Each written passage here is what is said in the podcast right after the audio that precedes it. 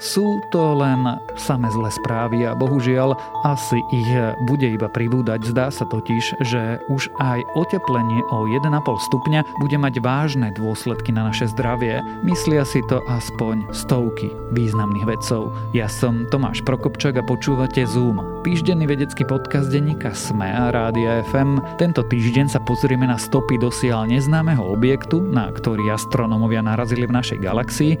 Dozvieme sa, čo s našim zdravím zdravím urobí oteplenie a pozrieme sa na pohyby, ktoré iritujú ostatných. Vyskúšaj to, je to veda. Už 24. septembra zažiješ vedu online na Európskej noci výskumníkov. Môžeš sa tešiť na interaktívne live štúdio plné pokusov, prezentácií a diskusí. Sprievodný program a súťaže o vecné ceny prebiehajú už počas celého septembra. Vidíme sa online 24. septembra a bude to veda. Všetky informácie nájdete na nocvýskumníkov.sk.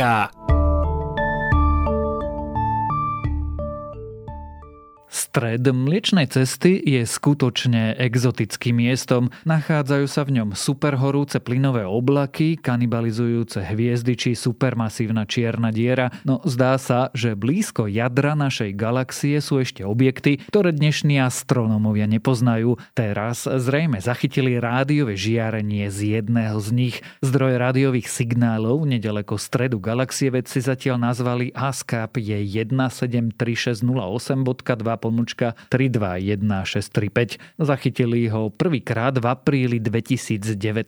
Predtým signál nikto nikdy nepozoroval. Signál môže byť súčasťou novej triedy objektov, ktoré objavia rádiové prieskumy oblohy, píšu autory v štúdii, ktorú zverejní vedecký časopis Astrophysical Journal. Neznámy zdroj má niekoľko zaujímavých vlastností, je napríklad veľmi premenlivý. Rádiové signály vysiela neprestajne niekoľko týždňov týždňov a potom sa odmlčí. Nachádza sa tiež blízko galaktického jadra Mliečnej cesty, hoci vedci zatiaľ nevedia, či ide o náhodu alebo táto poloha súvisí aj s jeho charakterom. Signály zachytil austrálsky teleskop ASCAP, jeden z najcitlivejších rádiových teleskopov na svete. Od apríla 2019 do augusta 2020 sa signál v dátach objavil 13 krát. Tento rok ho nezávisle zachytili aj iné rádiové teleskopy. Potvrdilo sa tak, že nejde o chybu v meraniach. Vlastnosti signálu vedci porovnávajú so všetkými známymi podobnými objektmi vo vesmíre. Zatiaľ nenašli 100% zhodu.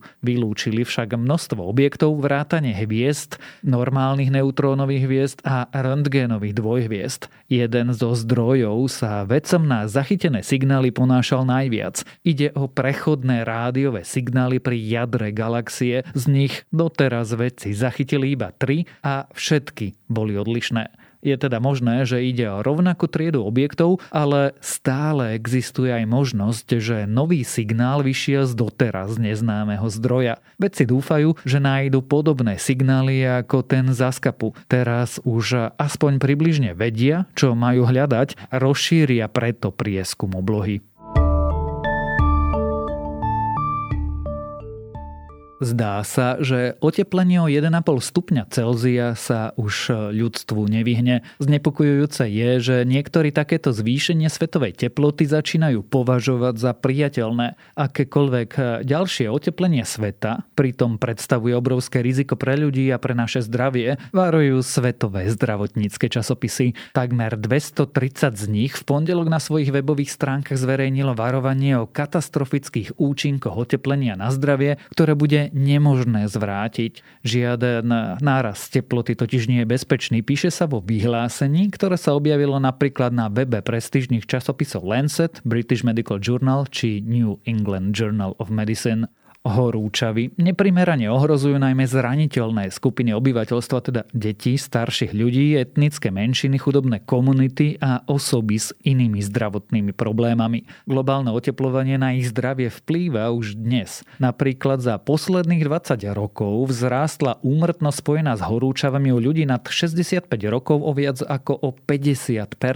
Vyššie teploty sa spájajú so zvýšeným rizikom dehydratácie, zlyhania obličiek, kožných nádorov faktorov tropických infekcií, mentálnych problémov, tehotenských komplikácií, alergií či s úmrtiami na srdcovo-cievne a pľúcne problémy. Navyše globálne oteplovanie vedie k poklesom úrody. Od roku 1981 klesá celosvetovo v rozmedzi 1,8 až 5,6% ročne. Dosahy klimatickej zmeny sa najviac prejavia na národoch a komunitách, ktoré k nej prispeli najmenej. Zároveň nemajú prostriedky na zvládanie jej účinkov. Napríklad na juhu Madagaskaru ľudia v súčasnosti hľadujú pre sucha spôsobené zmenou klímy. Nemajú pritom autá či pece, čiže do ovzdušia neuvoľňujú toľko oxidu uhličitého ako bohatšie národy. Zmena klímy v týchto oblastiach pritom iba prehlbí konflikty, potravinovú neistotu, no nútené vysťahovanie či choroby. Výzva medicínskych časopisov vychádza podľa editorov v kritickom čase, keď je nevyhnutné vytvoriť globálne úsilie pri riešení environmentálnej krízy. Niektoré zo stratégií krajín na znižovanie emisí tiež počítajú s tým, že svet bude schopný odstrániť zo vzdušia veľké množstvo oxidu uhličitého pomocou pokročilých technológií. Tieto metódy sú však stále vo vývoji a sú veľmi ďaleko od reálneho využitia. Výzva tiež tvrdí, že sú už teraz nevyhnutné celospoločenské zmeny, ktoré povedú k spravodlivejšiemu a zdravšiemu svetu. Ak sa niekto neustále vrtí, podvedome trasie nohou pri pozeraní televízie alebo bezmyšlienkovito poklepkáva prstami vždy, ak práve niečo drží v rukách, radšej odvrátite tvár. Pohľad na opakujúce sa monotónne pohyby je otravný niekedy až neznesiteľný je ľahšie vyhnúť sa mu, než konfrontovať toho druhého a vysvetľovať mu, prečo vám jeho správanie nie je príjemné.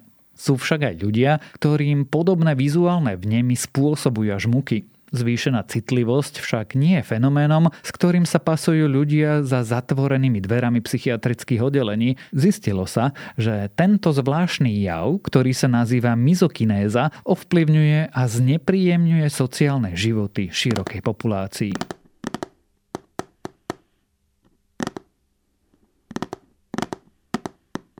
Ľudia trpiaci mizokinéziou zatiaľ nachádzajú pomoc a rady, ako sa so svojimi pocitmi popasovať len v rôznych online podporných skupinách. Hĺbší vedecký výskum a poznanie problému totiž dosiaľ chýbalo. Podľa novej štúdie zverejnenej vo vedeckom časopise Nature Scientific Reports sú však neznesiteľné pocity, ktoré vyvoláva blízkosť či pohľad na niekoho, kto sa nadmerne vrtí, mimoriadne častým psychologickým javom. Až natoľko častým, že ak medzi medzi týchto ľudí nepatríte vy, určite nájdete niekoho takého vo vašom blízkom okolí.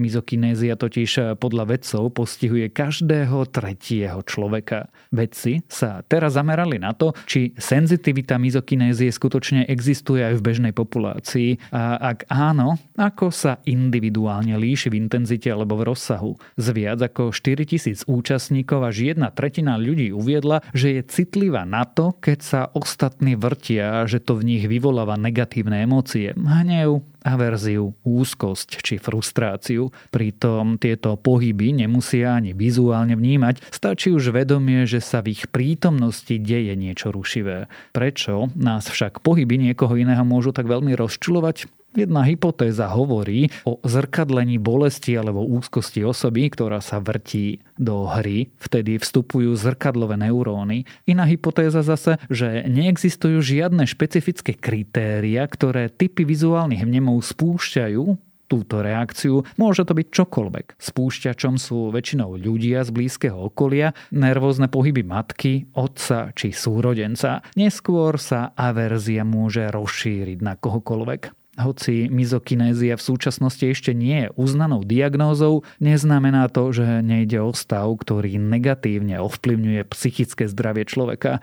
No aby sa tomuto javu, ako aj možnostiam jeho efektívnej liečby porozumelo viac, potrebné sú ďalšie výskumy. Ďalšie správy z vedy. Vedci opísali, ako rastliny reagujú na hrozby a naštartujú obranu aj v dosiaľ nezasiahnutých častiach. Kľúčom je istý proteín MSL-10. Jeho úlohu teraz vysvetľuje nová štúdia. Vedci si myslia, že po pochopení tohto obranného mechanizmu by mohli pomôcť rastlinám rýchlejšie rozoznať hrozby, aby sa voči nim mohli brániť. Rúška chránia pred covidom, ukázala to rozsiahla štúdia z Bangladeša, ktorá podporuje zistenia množstva predchádzajúcich výskumov. Štúdia pritom zahrňala 350 tisíc ľudí vrátane kontrolnej skupiny a náhodného rozdelenia. Výsledkom je, že chirurgické rúška chránia, ale látkové rúška nie. Ťažšie hviezdy nemusia explodovať ako supernovy, môžu rovno implodovať do čiernej diery. Nové modely naznačujú, že ak majú hviezdy viac než 40 až 50 násobok hmoty Slnka, sú natoľko masívne, že pravdepodobne skolabujú priamo do čiernej diery bez toho, aby explodovali. Extrémne hviezdy s viac ako 150 hmotami Slnka však už vybuchnú ako hypernovy. Vedci vytvorili umelé bunky, ktoré napodobňujú tie živé. Tieto bunky pripomínajúce štruktúry dokážu prehltnúť, sprocesovať a vyvrhnúť materiál, čím napodobňujú metabolizmus. Štruktúry by mohli pomáhať pri doručovaní liečiv či pri ochrane životného prostredia. A ak vás správy z vedy zaujali, viac podobných nájdete na weboch tech.sme.sk alebo primár.sme.sk. Počúvali ste Zoom? Týždenný vedecký podcast denníka Sme a Rádia FM. Zoom nájdete aj vo vysielaní rána na fm vo vašich mobilných podcastových aplikáciách, na streamovacej službe Spotify alebo na adrese sme.sk lomka Zoom. Ja som Tomáš Prokopčak a texty napísali Monika Moravčíková a Renáta Zelná. Za zvuk ďakujeme Viktorovi Hlavatovičovi a za postprodukciu Kristine Janščovej.